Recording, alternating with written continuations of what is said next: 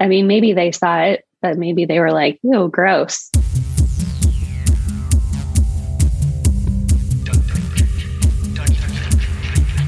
It's time for Arrested DevOps, the podcast that helps you achieve understanding, develop good practices, and operate your team and organization for maximum DevOps awesomeness.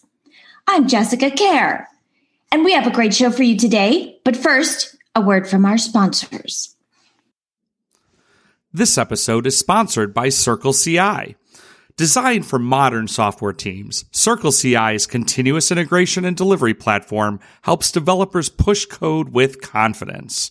Trusted by thousands of companies, from four person startups to Fortune 500 businesses, CircleCI helps teams take their software from idea to delivery quickly, safely, and at scale. Visit arresteddevops.com slash circleci to learn why high-performing DevOps teams use CircleCI to automate and accelerate their CI-CD pipelines. This episode is brought to you by cloud native consultancy Container Solutions. We bring culture, strategy, and technology together to help you get your cloud native transformation right. To find out more, visit arresteddevops.com slash container solutions. This episode is brought to you by MacStadium, leading provider of cloud solutions built on Apple Mac hardware. As more teams are working from home, having your Mac build infrastructure in the cloud can make it easy for your app devs to work more efficiently. No need to have someone in the office keeping an eye on the Macs. Let MacStadium do it for you. And if you need a fast, scalable, modern way to run Mac virtual machines, MacStadium's virtualization platform, Orka, is purpose built for running iOS and macOS CI. Orka takes a standard macOS VM, puts it inside a Docker container, and then uses Kubernetes to orchestrate everything, all on Mac hardware. Orka is easy to integrate into your current workflow with plugins for all the popular CI tools like Jenkins, GitHub, GitLab, and BuildKite.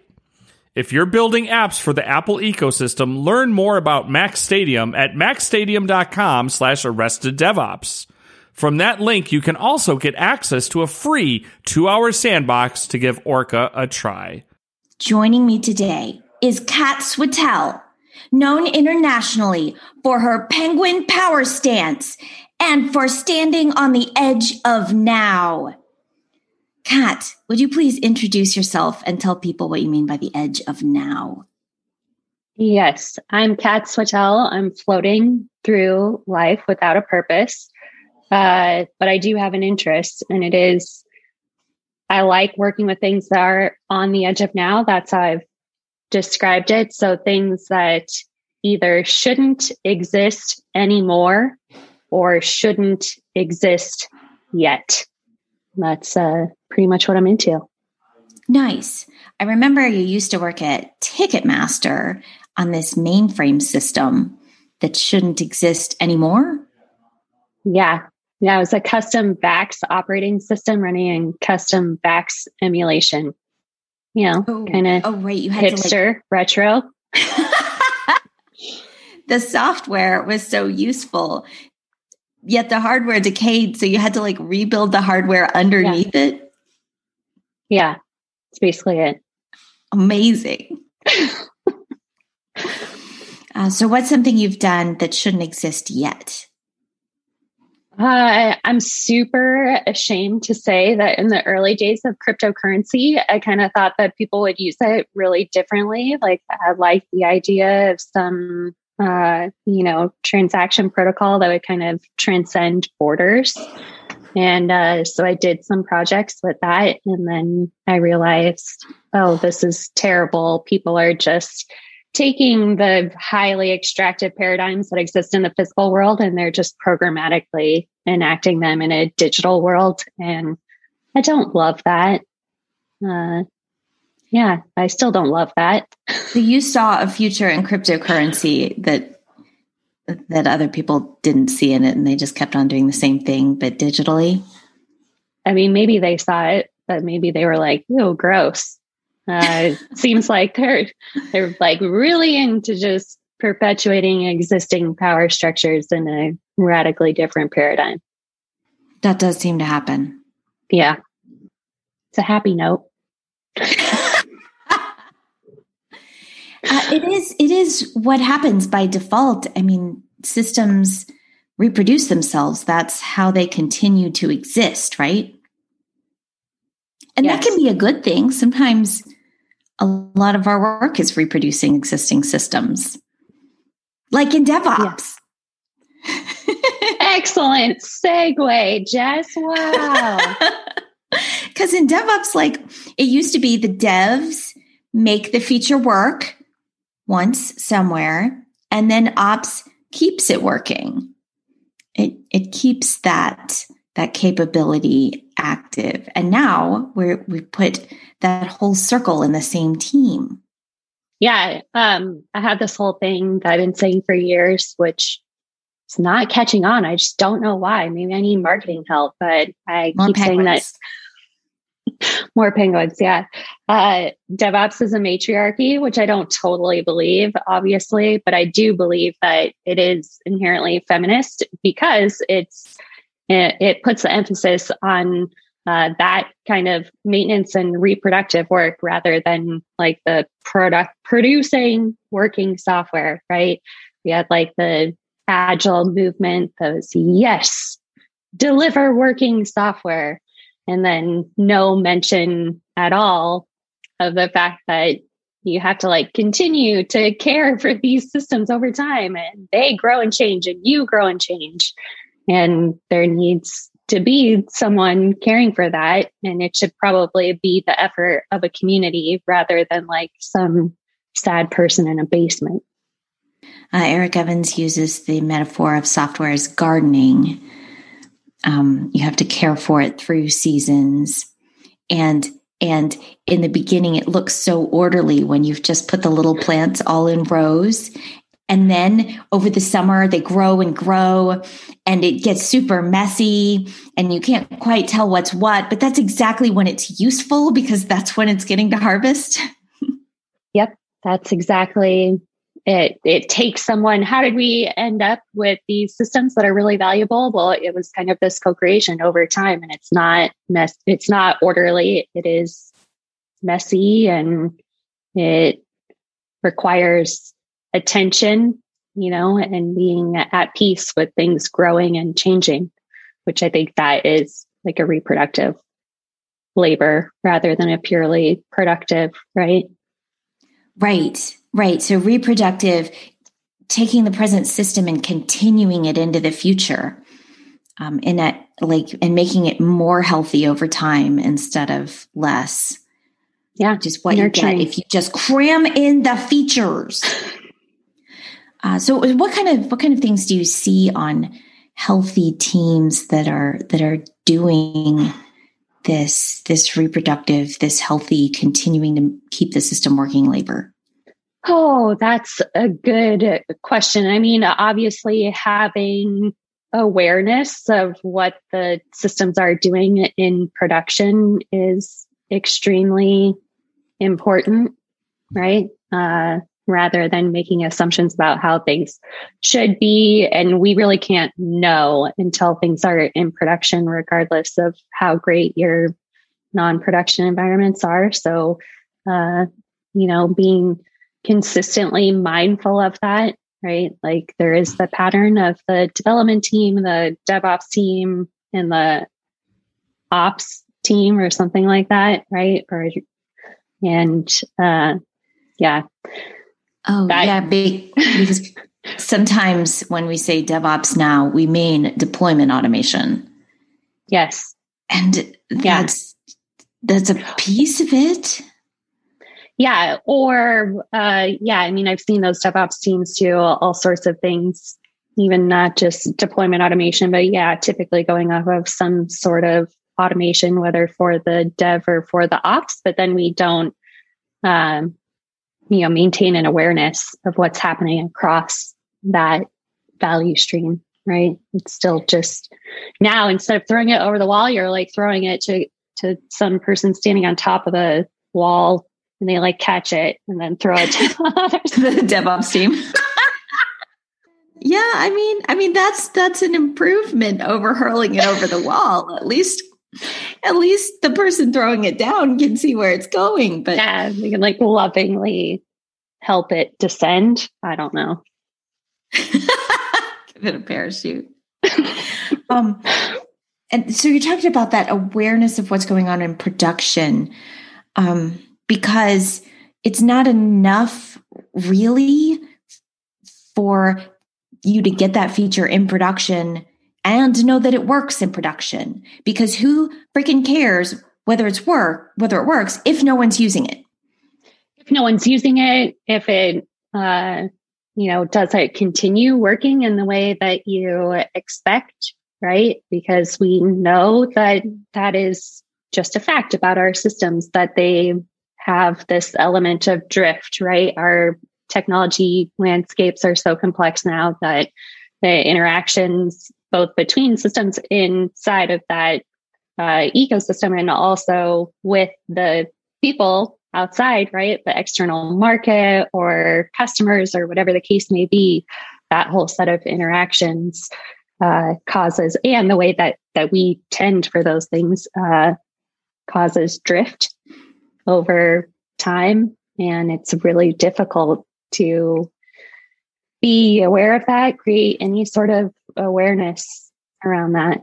So, to make a concrete example of all this, um, maybe you're working on a, a, feed that displays recommendations to people visiting your website. And maybe it totally worked when you pushed it out. It does display the recommendations you expected. Um, and even then, does that have the effect that you wanted? It does it increase sales? And maybe it did then, but does it still? Or or have I purchased one dining room table and I'm not going to purchase another? Um, does it still yeah. meet people's expectations? Is it is it working with um, maybe maybe our site has added tablecloths, um, but the the recommendations haven't been updated to maybe display those instead of more dining room tables to me. Um, yeah, yeah. So, yeah, so who, I mean, who is making it making sure it still has the effect that we wanted it to have? yeah, the effect in the market or even between systems, right? Like, uh, because well, yeah, maybe now there's so many items that the recommendation has slowed down right. the page considerably, right? And is having yeah. a net negative effect. Yeah, or some other service is like, oh, I can grab this recommendation from here and use this for some other thing, and then oh, right. you, we've all seen that, right? And then you make some change to the recommendation. You have six other angry teams on your door. Hey, I was grabbing that recommendation using it for my own sneaky stuff. yeah, once once you publish an API, you don't know who's using it. Suddenly you well you lose you can, the ability to change it. You probably don't. you can try. Um, yeah, yeah, but you don't know what you're going to break because you don't know what connections have grown in the system since you first made it. Oh, oh, and what does what does Jabe Bloom call it uh, when you create a feature like these recommendations, maybe for one purpose, and someone starts using them for something else? Like, I just needed to list all the dining room tables. Your recommendations used to do that perfectly. What are these tablecloths for? Um, uh, there, there's a there's a name for when something evolves for one reason, but then it stays because it starts serving a different purpose. I don't know. Jabe's bold. Jabe's beard is just full of secrets. Um, I haven't obtained all of them yet. He he speaks them, but they're still secrets.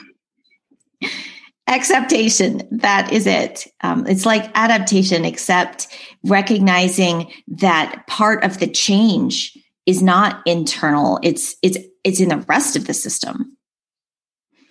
And I found that like when somebody has like really bad software, like say it's internal software that you don't have a choice to use that is usually bad.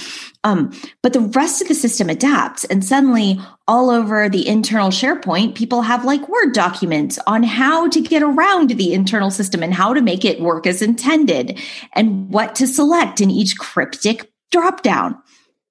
Um, and then, as soon as you improve that internal system and make it look nicer, nobody knows how to use it. And then suddenly everything is broken yeah, certainly like with the legacy systems that I have interacted with and lovingly cared for. There's tons of stuff like that, right? Like, well, we did this one thing for this one customer one time. Uh, we lost them 20 years ago, but now that thing is used by all of this other stuff, right? And okay, I guess we have to keep it. and ugly, but it's it's working mm-hmm. and it has value. Okay, so so to us anyway, to to the matriarchal DevOpsers, um, this is part of DevOps because part of ops is that the rest of the value stream is remembering why we're doing this and and continuing to fulfill those purposes that we didn't even anticipate having. Yeah, being open to that, being you know appreciative like, wow, that's people out there finding a way to do what needs to be done. That's cool. Should we support them in this way or this other way? Useful. You know, that's a great thing. That's also what help that is adaptive capacity, right? Because we have people that are are open to different things being true or using what we have in different ways. And that's awesome. So don't want to be like, hey, you're doing it wrong, you're using this wrong, right? But we could see that usage pattern and be like, hey, there's probably some other way to do this, but that insight is really valuable. Or we just say, no, let's keep trucking with this 30 year old Pascal little doodad. If it works, uh, work really hard to keep it working. you mentioned we might notice that usage pattern. Mm-hmm uh, then that's that awareness of what's happening in production, right? That's, yeah, I, I call that pattern noticing that the, the meta messages from Gregory Bateson, um, noticing yeah. what the, not just the content of the messages, which is a request for recommendations given a dining room table. It's the meta message of what does it mean that that message was sent at all? Who sent it? When did they send it? How frequently do they send it? Um, can we tell what they're doing with it? Is this play? Is this a fight? Is this? yeah. In real yeah, life, it's always, do you like me? Are we good? There's always yeah. that undercurrent in everything we say to each other. Yeah. I think there, you know, again, especially in the uh, legacy systems that I have known and loved, there is this thing where people will report a bug, right? Uh, but it's really more like a stress fracture from something mm. changing elsewhere in the ecosystem. You know, like people are now using this or that differently, or our customers are now interacting with our system differently, and it's causing strain on whatever that core was. Oh, right. And then we're like, my system is operating as specified. Why am I in this conference call? Yeah. The answer is everyone, but in that situation, system. everyone is operating as specified and still not working, right? And so yes. that's when it becomes necessary to not have so much of that transactional interaction between teams or between players in that ecosystem. It has to be something more generative. Yes. DevOps is about widening your job and don't stop there care about the whole system. Speaking of care, you gave a talk not long ago, Kat, that the my Twitters were just on fire about, and you said something about the ethics of care versus fair.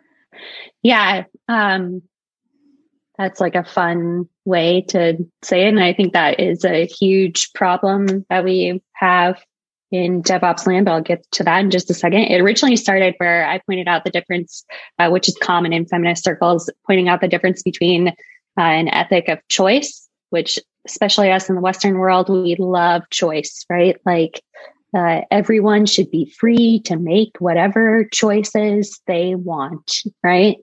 And right. Uh, then there's and that's what our system of morality is built around, right? That we have to make each individual person make good choices. If something bad happens to you, it's because you made bad choices, right?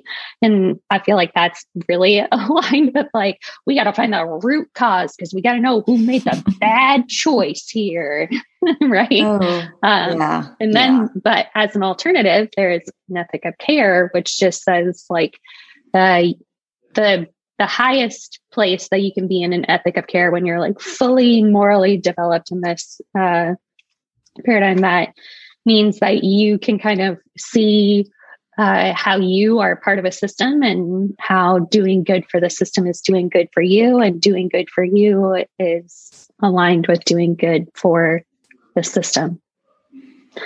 And i find that to be really relevant in the work that we do, right? We have to make those trade offs all the time. But if we can just zoom out a little bit and we see that we, as developers or dev ops, ers, or operators or architects or whatever the case may be, we are part of this system, right? And uh, the system includes like the code and the infrastructure, and it includes the users, and it includes other people in our business. And uh, so, for me right now, like for me to be productive, or for me to make mm. my hmm. bonus, or for me to do this or that, I might be like, I should. Or for me this. to make the right choice, the right. professional choice. Yeah yeah and we that's when you get like well there should be rules and that's how we know if we're making the right choice or not uh, and things like that you know kind of this codification of all those things. Uh, but then if we could codify it it would be software already. Yeah. We are in the system for a reason and it's because yeah that context is always changing. Making a choice into like this atomic transactional thing is uh, it's not real. Uh, we we try to create that illusion but no. Okay in in the cpu that that like if condition is going to jump or not jump. That is a binary choice. Um but in the actions that we take uh, in for instance even if it if it's making a change to the software and deploying it you don't stop there. You look at what happened happens, you eh, come back and you say, then, okay, is that still the right choice? Is that still what we want to continue? Um, you deal with the consequences that you didn't expect. Oh no, it slowed the website down. Let's work on that. And you you you deal with the lack of consequences that you did. Oh, maybe maybe we should uh, maybe our recommendations aren't good enough. Let's try harder, or try no, i'm not harder. Let's try something different uh, it, it's a loop. Yeah, I mean, we we can frame everything as choice, but you're also going to end up dealing with the consequences of those choices, right? And you can never choice assumes that there's this opportunity to be perfectly informed and make mm. the right choice, which we know is impossible in these systems, right? I think clever code is a great example of this, right? Because if you're like some fancy person and you implement something in a really clever way, like that was probably great for you to get it off of it your felt plate. Really good, yeah. Yes, you probably feel awesome about yourself, but now, at, like, do you want to continue to live in this code with your colleagues? Right, you're making things inhospitable. Is future you going to find it clever only? yeah, much less other people. Yeah. And then the care versus fair thing, I feel like we have this obsession with fair as mm-hmm. technologists, right? Like, well, we we want everything to be fair. We want it to be a meritocracy. Mm. We want everyone to be putting in equal effort, right? Like instead of saying, "Hey, we we should be focused on our power to achieve certain things or what power we have with each other. We're like obsessed with this idea of everything being fair. Well, it wouldn't be fair if this person got to take time off for this or that and I didn't. Or it wouldn't be fair if we just had people sitting around waiting for something to happen, you know, also known as slack in our system, oh. which is really important. Right. If we were just looking at everything that happened in production instead of the one specific metric that we're supposed to hit. Um, yeah, but but if you care about the whole system, if it's not about you, if yeah. it really is about the team and the company and the uh, industry and everyone who who interacts with your software, um, then yeah, you can't boil it down to one number. You your individual productivity is often in conflict with the interests of the wider system. Yeah, anyone, any one piece's productivity could and probably is at conflict at different times with the outcomes that we're striving for in the entire system. And it's Local just hilarious to me. Yeah, it's hilarious to me being a woman. I'm like, the only people that are obsessed with things being fair are thing are the people for whom things have always been fair, you know. the existing power structure.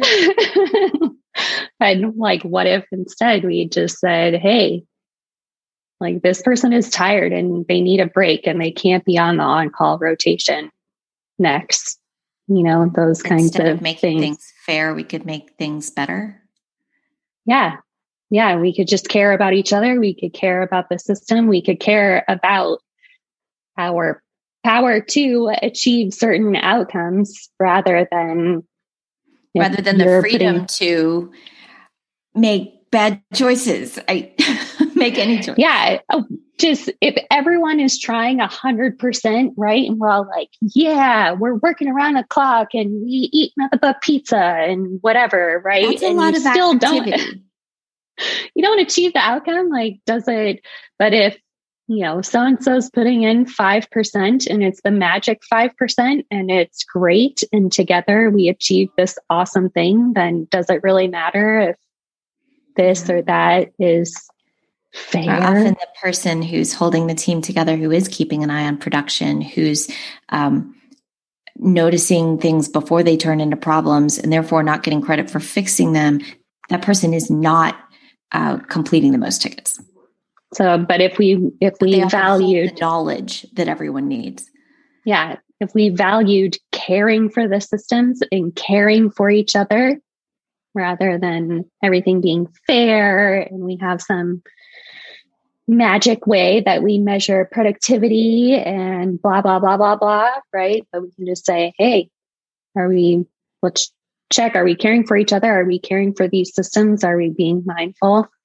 rad okay. then let's keep going you know yeah like i always think of this thing i can't remember where i read it but uh rational man first had to be a rational baby like I feel like it's the same thing, right? Like there's all of this nurturing that we have to do before the value of something is like realized, but we just kind of erase all that and we're like, yes. And when we have this fully formed, perfect thing that interacts with its surroundings if, in a if perfect you just hired way, more senior developers. Yeah, that's the one that kills me.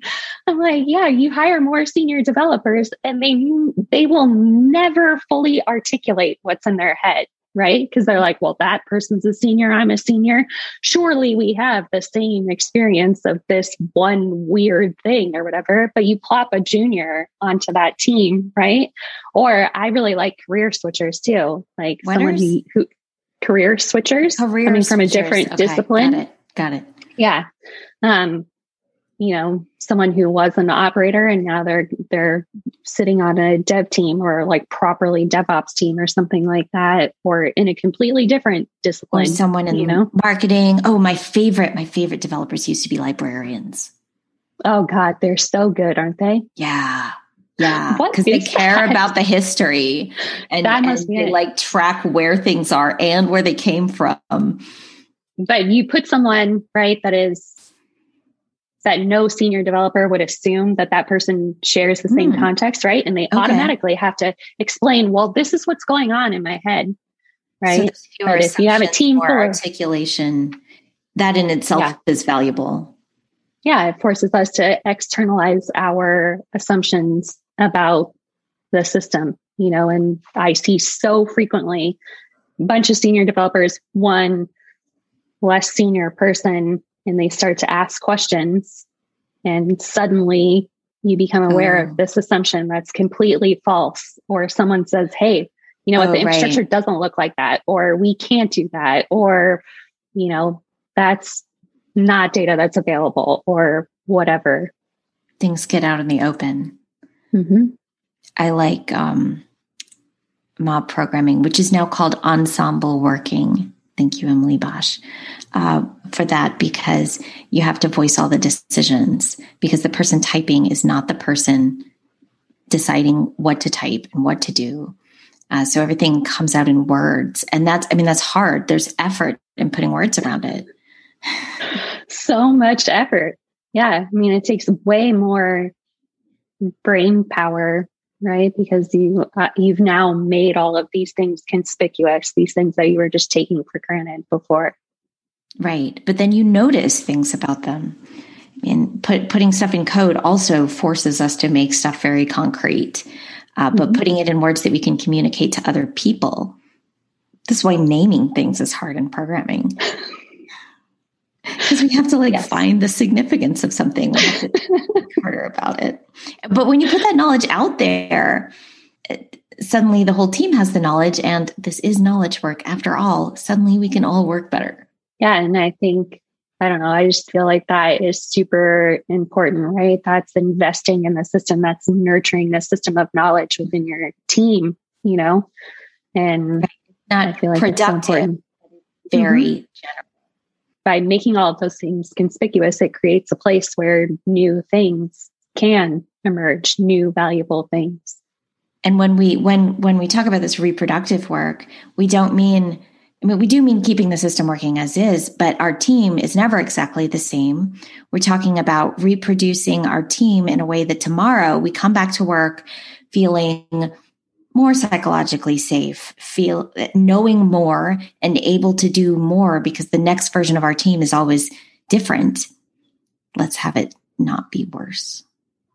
Yeah, growing and maturing and changing and all of those things and adapting to the the the system around us, to mm-hmm. the latest company reorg, but also uh, how people are using our software today. Yeah, or the latest pandemic, whatever. Kat, what else do you have to say about DevOps? Like I said, I'm for it. but is it for you? I don't know. It's been working out pretty well for me so far. Is there one thing you'd particularly like listeners to take away from this conversation? I guess my one thing that I've been saying too much, but I, I don't think I can stop There's saying never. it. uh, if you are looking, right, we're always looking, how could we improve this? Or this thing is broken, what should replace it, right? So we're we're looking for that all the time. I think that what I really wish is that we were going to people that are not served currently by that system, right? And asking mm-hmm. them, what should this be? Or what do you need? Rather than asking the people who are currently very well served by the system or the ones that were invested in the creation of the system, like, hey, how do you think this should be different? Or is this valid anymore? Um, so I, I, just really wish people were going out there and instead of uh, trying to like expand the current system to to work for everyone, ask like. So instead of doing doing more, doing faster, doing the same thing but bigger. Yeah, we went out and looked at what's not being done at all, the connections that are missed? Yeah, or what kind of stories are really absent, right? Where are we not making space for something? Uh, like my favorite thing right now is all of the people saying, oh, whatever, Facebook's AI is broken. They're going to fix it with more AI. is that how that works? Interesting. Uh, and I feel like we we do that so much, right? We're like, oh, this automation is broken. We're gonna fix it with more automation. Like better oh, automation. That's a that is an approach. Yep. Uh, sometimes it's okay to just like burn it all in a fire and figure out what can exist now and should exist now. Yeah, Alan Kay would say figure out what is actually needed, mm-hmm. which is not an incremental improvement over what we already have. Yeah, and if you ask people that are served by the current system, they're going to suggest to you an incremental improvement. They're not going to suggest something transformative. Mm. Okay. So it's the very people who are not already your customers, your best customers, who will have insight into the completely new things. Yeah. Or your least productive developer, or your oh. uh, most resistant operator, or your whatever the case may be. The person who doesn't fit in the current system is the one who has new ideas for the next system that would. They have the insight about how the current system is not right, how it doesn't fit with the world that they're experiencing, right? And so what yeah. if instead of saying like, well, how do we make you fit in this? What if we said that person's experience of the world is totally valid and we need to do a better job of listening to that to understand what in our current system because doesn't work with the don't. way that they experience the world. Yeah. Beyond awareness of what's happening in production is is awareness of what's not happening. Right. And it's it's the people um yeah, it's it's the least productive developer, the frustrated user who who has that for you.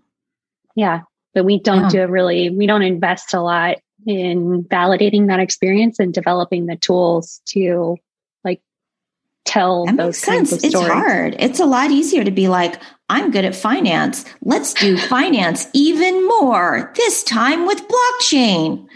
Yeah. Yeah, just capitalism harder. Something different. Okay, so um, happy birthday, listeners. You got to take DevOps way farther than it usually goes today. Kat, thank you so much for joining us.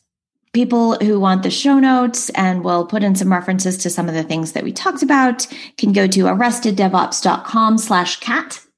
That's an easy one, C-A-T.